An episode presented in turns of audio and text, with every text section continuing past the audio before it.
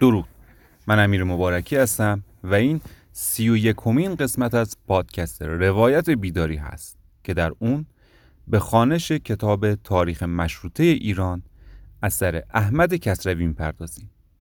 در اپیزود گذشته که قسمت اول گفتار پنجم هم بود، آقای کسروی به جستجویی در احوال مردم در ماهای در واقع ابتدای مشروطه میپردازه، کم و کاست‌های ابتدایی مشروطه را بررسی میکنه. بزرگترین ایرادی که آقای کسروی دارد این هستش که رهبران مشروطه یک دست نبودند، برداشت‌های مختلفی از مشروطه داشتند و همان برداشت‌های مختلف که به زعم خودشون حالا یا درست یا غلط، همون رو هم به عموم مردم انتقال نمیدادن، بس نمیدادن این اندیشه رو. یه عده از روشن فکران بودن که در غرب رفت آمد داشتن یا رابطه داشتن با کسانی که به غرب رفت آمد داشتن و اطلاعاتی از غرب میگرفتن. اینها نوع دید خاص خودشون نسبت به مشروطه داشتن، نوع درخواست‌های خودشون رو داشتن.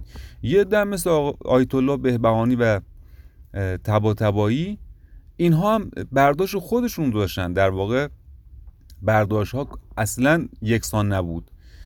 یک گروه روشن اندیشان بودن و یه عده جزم اندیشان بودن که میگیم حتی روشن فکران هم ایده نابی از مشروطه و آزادی خواهی نتون ایده های خودشون رو داشتن، برداشت های خودشون رو داشتن. این بزرگترین ایراد هست و خب ما هم گفتیم که حالا آقای کسروی هم کمی شاید درخواست زیادی از تاریخ داره، چون واقعا در چند ماه گفتیم که در اون دورانی که رفت آمد بین شهرها چند ماه طول میکشید، روزنامه های زیادی نبود، وسایل ارتباط جمعی مثل عصر کنونی نبود، اکثریت قریب اتفاق مردم بی سواد بودند، دبستان ها تازه یکی دو دهه قبل به وسیله آقای رشدیه شکل گرفته بود که خب بسیار اندک بودن، خیلی کم بودن، بس پیدا نکرده بودن که نسل‌هایی تربیت بشن، این نسل‌ها وارد جامعه بشن. مشکلات زیاد بود. بگذریم و به این اختلاف نظرهای درون این فرقه‌ها میپردازه. مرور کردیم با هم دیگه.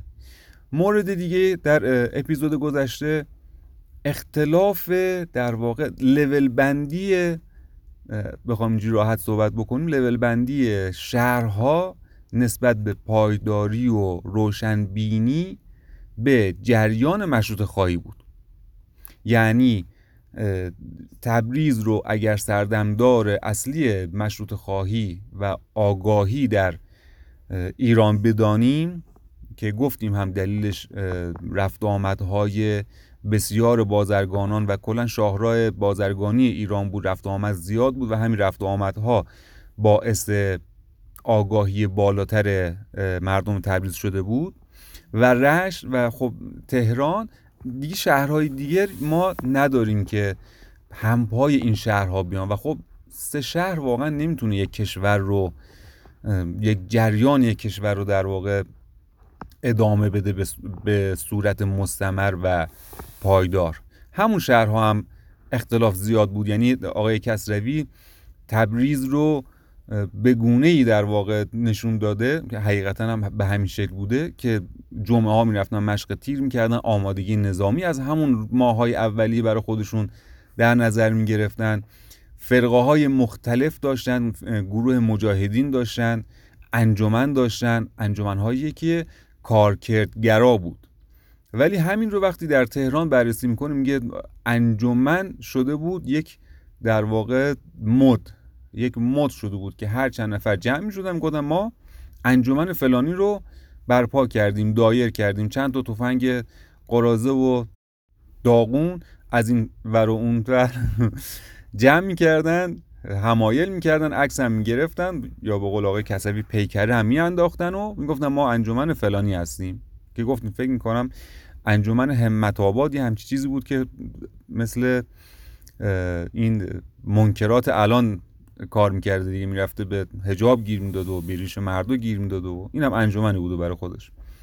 و انجمنهای توخالی آقای کسروی میگه و توهی، کم عمق، بدون بینش، بدون آگاهی، فقط یک جوی ایجاد شده بود. به قول آقای کسروی میگه که رهبران یک حرکتی رو شروع کردن ولی ادامه رو واگذار کردن به خود مردم، حالا هر کسی از مشروطه چی هستش رو چی کار بکنه رو انداختن پای خود مردم. خیلی طولانی شد، بریم به کتاب. فزونی دبستان‌ها. می‌باید در اینجا چند سخنی هم از دبستان‌ها و روزنامه‌ها نویسیم. گفته ایم از کارهای اروپایی، این دو پیش از مشروطه به ایران رسیده و رواج یافته بود، منظور دبستان‌ها و روزنامه‌ها، و پیداست که پس از مشروطه رواج آنها بیشتر گردید. به دبستان‌ها مردم بیشتر رو آوردند و از این هنگام بود که گفتگو از درس خواندن دختران و باز شدن دبستان‌ها برای آنها نیز به زبان‌ها افتاد. آخ ببخشید، من هنوز تازه چند خط شروع کردم، نباید بیام وسط کتاب، ولی یاد قضیه طالبان افتادم و مدارس و اینکه دخترها تا چه حدی حق دارن درس بخونن و این داستانی که اتفاق افتاده. واقعا چه خاورمیانه‌ای هست این خاورمیانه واقعا و این جغرافیا. و چون هنوز دو تیرگی به میان نیفتاده و شور مشروطه خواهی زورآور می بود، کمتر کسی دشمنی میار است. گذشته از شهرهای بزرگ، در شهرهای کوچک از مراغب و مرند و مانند آنها دبستانها برپا گردید. در قاین که یک آبادی کوچک و دور افتاده است، شوکت الملک حکمران آنجا دبستان آبرومندی بنیاد نهاد و آموزگاران از تهران خواست. در تبریز در این باره هم شور بسیاری برخاسته و سران آزادی یکی از کوشش‌ها که به خود بایا می‌شماردند بنیاد گذاردن دبستان‌ها می بود. از پیش از مشروطه در اینجا جز 2 یا 3 دبستان باز نمانده و آنها نیز رونقی نمی داشت. و با آنکه یک تبریزی به دبستان‌ها رواج داده بود، تبریز را بهره کمی از آن می بود. پس از مشروطه به فزونی آنها کوشیدند. در بیشتر کوی‌ها 10 یا 12 تن از شناختگان و توانگران دست به هم می‌دادند و سرمایه‌ای از خودشان و از دیگران گرد آورده و دبستانی برای آن بنیاد می‌نهادند که ماهانه آموزگاران و دیگر دررفت‌ها را می‌پرداختند و از هر باره نگهداری و راهبری می‌نمودند. از این گونه دبستان‌ها بسیار بنیاد یافت و در هر یکی شاگردان فراوان گرد آمدند. چنان که گفته ایم مردم از سادگی ارجی بیش از اندازه به آنها داده و امیدهای بیجا به درس خواندن جوانان می‌بستند. در اینجا هم در پایان سال در هر دبستانی جشن باشکوهی می‌گرفتند که انبوهی از پیشروان آزادی و سران اداره‌ها و دیگران را می‌خواندند و پس از نمایش‌هایی از سرود و موزیک و سخنگویی و مانند اینها پول‌هایی به نام اعانه از باشندگان می‌گرفتند. مردم به دلخواه و شادی پول می‌دادند و چه بسا در یک جشن در رفت یک ساله دبستان گرد می‌آمد. در رفت منظور همون هزینه هست. روزی در نشستی من نیز بودم و در یک ساعت 1200 تومان پول پرداخته شد. باید یک نمونه ای از دلبستگی مردم به نیکی توده و پیشرفت کشور این پول دادن را گرفت. در تبریز بسیاری از توانگران به ویژه بازرگانان تو گفتی خود را وامدار می شماردند که با دبستان و این گونه بنیادها همدستی نمایند و خود پیش دستی کرده و پول می پرداختند. یک نکته یادمون نره اینکه آقای کسروی میگه مردم امید الکی و امید بیجایی به درس خوندن جوانو داشتن. خب آقای کسروی که مخالف درس خوندن و دانش که نبوده، در واقع مشتاق هست مثل همه بزرگان و اندیشمندان به فراگیری درس و اندیشه. منظورش اینه که مردم از خیلی چیزهای دیگه غفلت میکردن و یک چیز رو بیش از اندازه مهم میشماردن. درسته درس خوندن و سواد واقعا دیگه میدونیم یکی از ارکان اصلی پیشرفت و حرکت رو به جلوی یک ملت هست، این رو میدونیم، ولی آقای کسروی منظورش اینجا در واقع بیشتر اون موردهایی هستش که قبلا گفت، یعنی کم و کاستی های دیگر و بزرگ در جاهای دیگه، اونها رو هیچ کس نمیدید، هیچ کس این خلل رو نمیدید و مثلا یک دبستان که دیگه در شهرها یکی دو تا مثلا افتتاح میشد، مردم میگفتن تموم شد دیگه، یعنی تمام تیرگی از کشور رفت و تموم دیگه، این نسل که بیاد همه چیز تمام هست. و خب آقای کسروی یه خورد اینجوری میبینه داستان رو، میگه که از خیلی چیزهای دیگه در واقع غافل بودن مردم. یکی از کسانی که در این گونه دهش‌ها همیشه پیشگام بودی و میباید در اینجا یادش کنیم شادروان حاجی شیخ علی اکبر اهرابی است. امیدوارم درست خونده باشم. این نیک مرد که خود از فهم و خرد و آگاهی بهره شایانی می‌داشت، کمتر جای پول دادن بودی که در آن همراهی ننمودی. ما در این تاریخ بارها یاد بازرگانان آذربایجان کرده ایم. اینان در پیشرفت مشروطه بیش از دیگران کار می‌کردند، زیرا هم با پول و هم با کوشش و جانفشانی در آن پا می‌داشتند. دیگه دلیلش رو دیگه نگیم دیگه، اول اپیزود گفتم برای چیه بازرگانان اینقدر بازرگانان تبریز هوشیار بودن، هم این اپیزود هم اپیزود قبل. در آن روزهای آزمایش کسانی از اینان توانایی بسیاری از خود نشان می‌دادند. بدین سان که در نشست‌ها و سکالش‌ها بوده و با اندیشه همراهی می‌نمودند و چون نیاز می‌افتاد از پول پرداختن دریغ نمی‌داشتند و اگر سختی پیش می‌آمد در بستن بازار و شتافتن به انجمن به دیگران پیش می‌جستند و با این همراهی‌های خود به مجاهدان و دیگران دل داده به پافشاری آنان می‌افزودند. گذشته از کسانی که یاد کرده ایم می‌باید در اینجا نام شادروان حاجی محمد بالار را بریم. این مرد برادر آقا شیخ سلیمان و خود بازرگان بنامی می بود که با فرزندان و خیشانش همگی از آزادی خواهان شمرده می شدند و خواهیم دید که چه زیانهایی از این راه بردند. این داستان بازاریان، الان که اسم بسته شدن بازار اینا اومد یاد انقلاب 57 خودمون هم افتادیم دیگه، دیدیم که یکی از ارکانهای اصلی این انقلاب هم بازاریان بودن و خب بازم گفتیم که بازاریان تهران اکثرا تبریزی هستن، از همون رگوریشه. حالا بگذاریم خود تهرانی هم بالاخره در این موج همراهی داشتن، ولی واقعا بازار در تاریخ معاصر ما در حرکت‌ها نقش بسزایی داشتن. حتی در داستان تنباکو یک در واقع یک زاویه دید این هستش که بازرگانا در واقع این داستان تحریم تنباکو رو چیدن، چون ضرر بسیاری داشتن می‌کردن دیگه. فقط آیت الله شیرازی اون در واقع دستخط و اون فرمان رو نداد، داستان دست‌های اون پشت بود که گویا بازرگانان و بازاریان کم نبوده تأثیرشون تو این قضیه.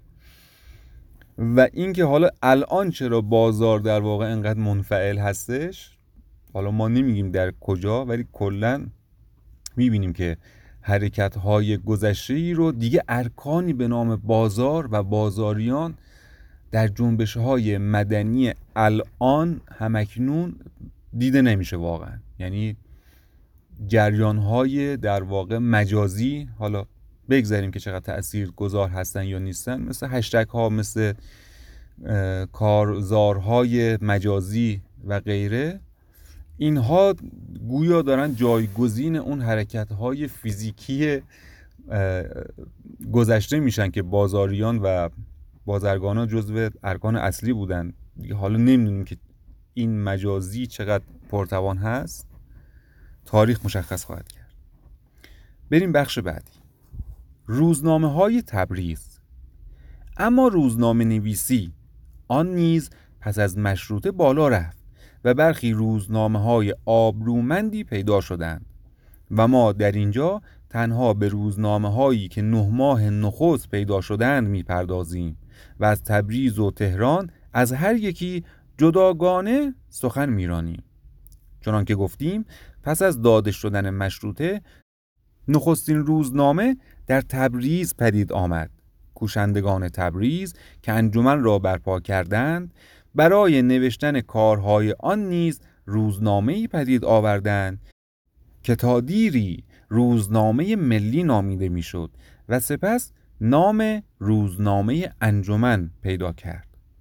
این نامه را میرزا علی اکبر خان از خانواده وکیلی می نوشت و با آنکه جزء کارهای انجمن و پیشامدهای آذربایجان نمی پرداخت و خود با زبان ساده نوشته شده و به روی سنگ چاپ می یافت، یکی از سودمندترین روزنامه های آن زمان است و ما در این تاریخ بسیاری از آگاهی های خود را از آن برداشته ایم.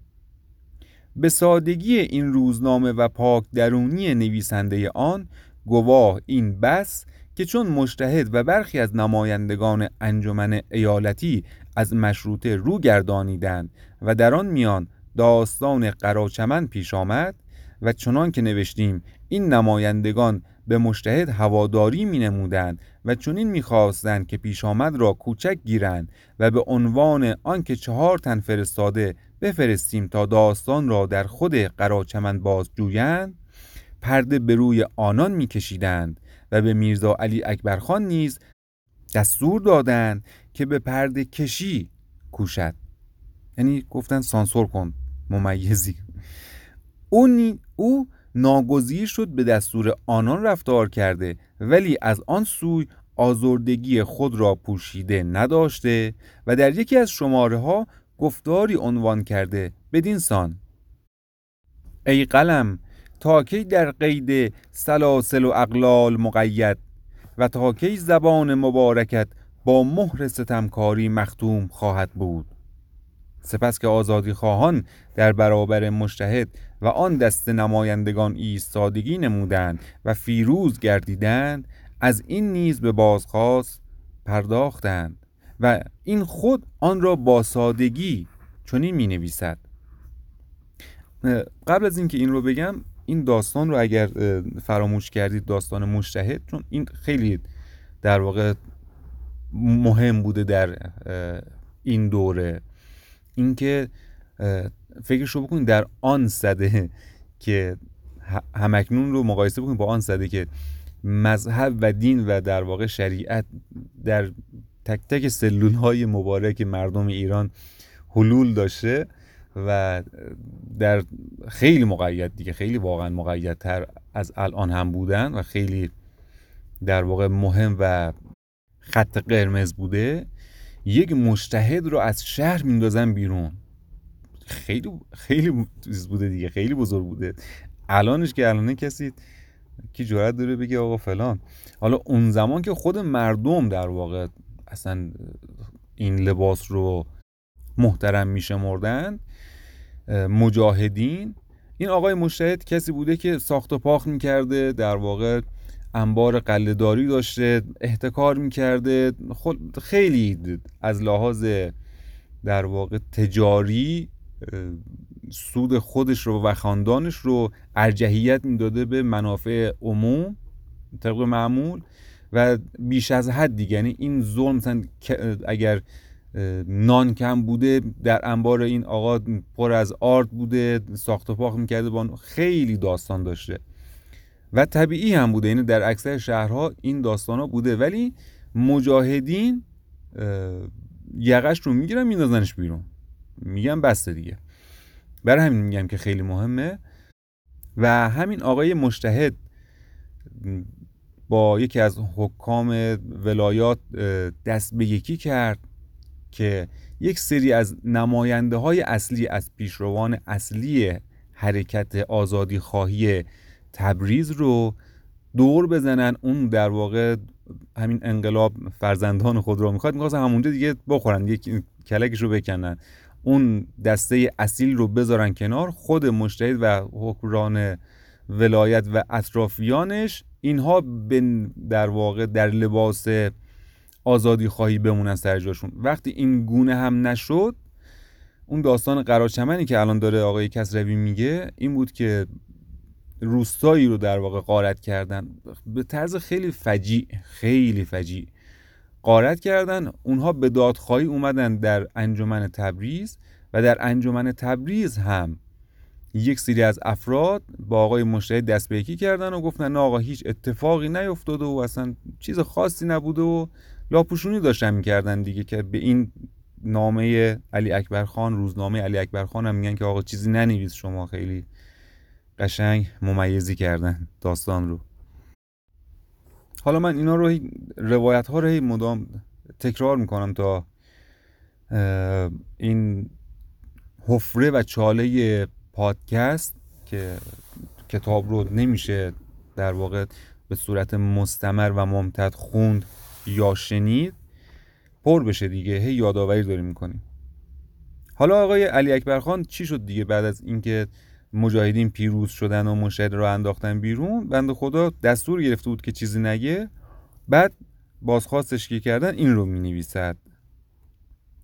بعد این بنده مدیر جریده انجمن را به مقام محاکمه و سؤال آورده گفتند ما شما را از طرف عموم معین کرده در این اداره و انجمن گذاشته ایم که ما وقع ماجرا را بدون ملاحظه و پرده پوشی در جریده درج نمایید تا ما همه روزه از اتفاقات مستحضر شده مفسد و مغرض را شناخته از حرکات ظالم و خائن خبردار شویم، نه اینکه پشت و روی کاغذ را با حضرت مستطاب و جناب مستطاب و القاب بی مصرف موهومی پر کرده و به حرکات ظالمانه ظلام و مستبدین و محتکرین پرده پوشی نمایید. این بنده هم ناچار شده بعضی اسناد و نسخ باطل شده را ارائه نموده. گفتم به جهت همین ملاحظه و تقید بود که هر روز از این خدمت استعفا می نمودم و می دیدم در صورتی که مستبدین جناب آقای شیخ سلیم و دیگران را با آن همه زحمات و خدمات که در این امر مقدس متحمل شده اند به یک اشاره چشم اخراج و تبعید می نمایند و رسیدگی و احقاق حق نمی شود و اعلانات مکرر در تقید جراید و شکایت از قلم در جریده درج شده کسی نمی پرسد. از محاکمه امروز وحشت داشتم و در سلاسل تهدید و استبداد مقید بودم. فرمودند شما محق بوده اید، ولی بعد از این اگر در مأموریت خودتان سر مویی تخلف و ملاحظه و مداهنه داشته و پرده پوشی از حرکات فردی از افراد نمایید، دیگر عفو نبوده مؤاخذه خواهید شد. دیگه بنده خدا با خیلی آدم چیزی بوده دیگه، ساده بوده، خودش میگه دیگه بابا به ما گفتین درسته که فلان و بیسار، ولی اون بنده خدا شیخ سلیم با اون همه خدماتی که کرده بود با یک اشاره دستی انداختنش بیرون، می‌خواستن بندازنش بیرون، داشتن تبعیدش می‌کردن. ما که دیگه کاری نبودیم، نه گفتم باشه حالا این دفعه رو دیگه بیخیال میشیم و شما همون سعی کن حقیقت رو بنویسید. یک روزنامه آبرومند دیگری در تبریز در همان روزها روزنامه آذربایجان بود که همچون ملا نصرالدین قفقاز با زبان شوخی آمیز نوشته می شد و نگاره های شوخی آمیز پرانتز کاریکاتور می داشت. می توان گفت که پس از ملا نصرالدین بهترین روزنامه از آن گونه بوده. همینجا یک پرانتز باز کنم، دوستانی که در توییتر هستید آکانت ملا نصرالدین رو پیدا بکنید، من تو توییتر خودم میگذارم صفحش رو، تمام اون کاریکاتورها و تمام اون روزنامه رو داره در واقع باز خانی که نمیشه گفت دیگه، دوباره داره در واقع منتشر میکنه، خیلی هم زحمت میکشه، خیلی عکسای خیلی خوب و با کیفیتی است. گویا به در چیز هم اومدن در اینستاگرام، نمیدونم علی آردم اووردشون بالاخره یا نه، اون در جریان نیستم، یادی هم شد از علی آردم عزیز، سلامت باشه. نقال باشی رو هم دوستان من یکی دو بار گفتم، فراموش نکنید، وسط کتاب بود، ببخشید اومد دیگه همینجوری. این نامه را حاجی میرزا آقای بلوری که یکی از بازرگانان آزادی خواه تبریز می بود بنیاد نهاده و نوشتن آن را میرزا علی قلی صفروف که نامش برده این به گردن می داشت.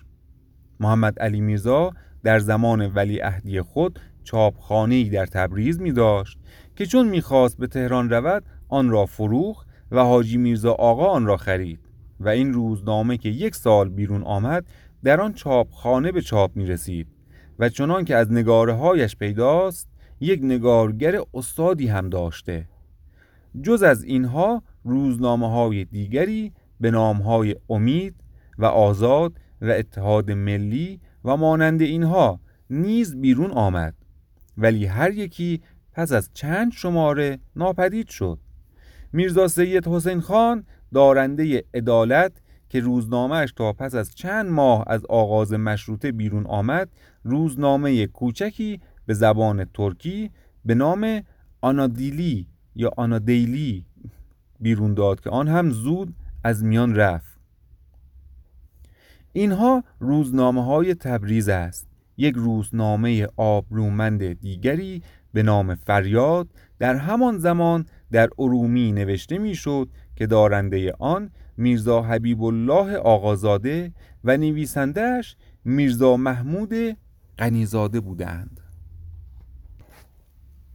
خب دوست داشتم بریم بخش بعدی، ملا نصرالدین و آذربایجان هست، ولی شعرها کاملا به زبان ترکی هستش و دیگه باید مجبوریم اینجا قطع کنیم، چون دیگه گفتیم که ادیت در کار نیست و نان استاپ ضبط میکنیم هر اپیزود رو، برای اینکه برگردیم به روال کتاب و کتاب رو بخونیم دیگه، خیلی خودمون درگیر این پیچ و خم‌های حرفه‌ایگری نشیم، برگردیم به سادگی پادکست که قرار بود هر کس با یک گوشی یک صدا باشه.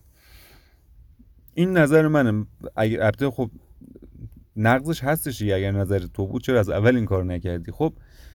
خب ابتداً انرژی خیلی بالا بود، هنوزم هست، ولی اتفاقاتی که تو این 2-3 ماه افتاد واقعا دیگه انرژی مضاعفی ندارم برای ادیت کردن و وقت گذاشتن روی اون. میخوام واقعا فقط تمرکز کنم روی کتاب، فقط کتاب بخونم و شما هم فقط کتاب بشنوید.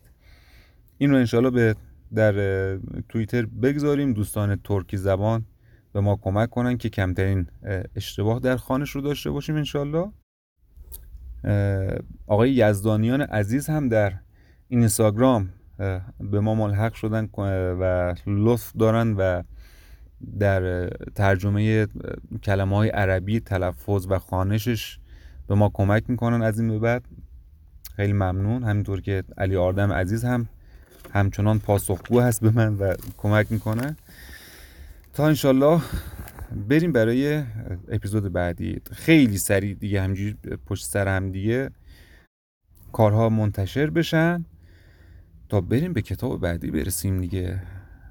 خیلی دوستان لطفاً خیلی مشتاقن، میگن که آقا فصل بعد، فصل در واقع رضا خان و فصل محمد رضا شاه رو چه کتاب‌هایی رو می‌خوای انتخاب کنی؟ گفتم آقا تو رو خدا بزنید اول از مشروطه رد بشیم، مثلا شاید واقعا یکی دو سال دیگه چون مشروطه خیلی کتاب‌های خوبی داریم و خیلی کارهای بسیار بیشتری میشه کرد ان شاءالله.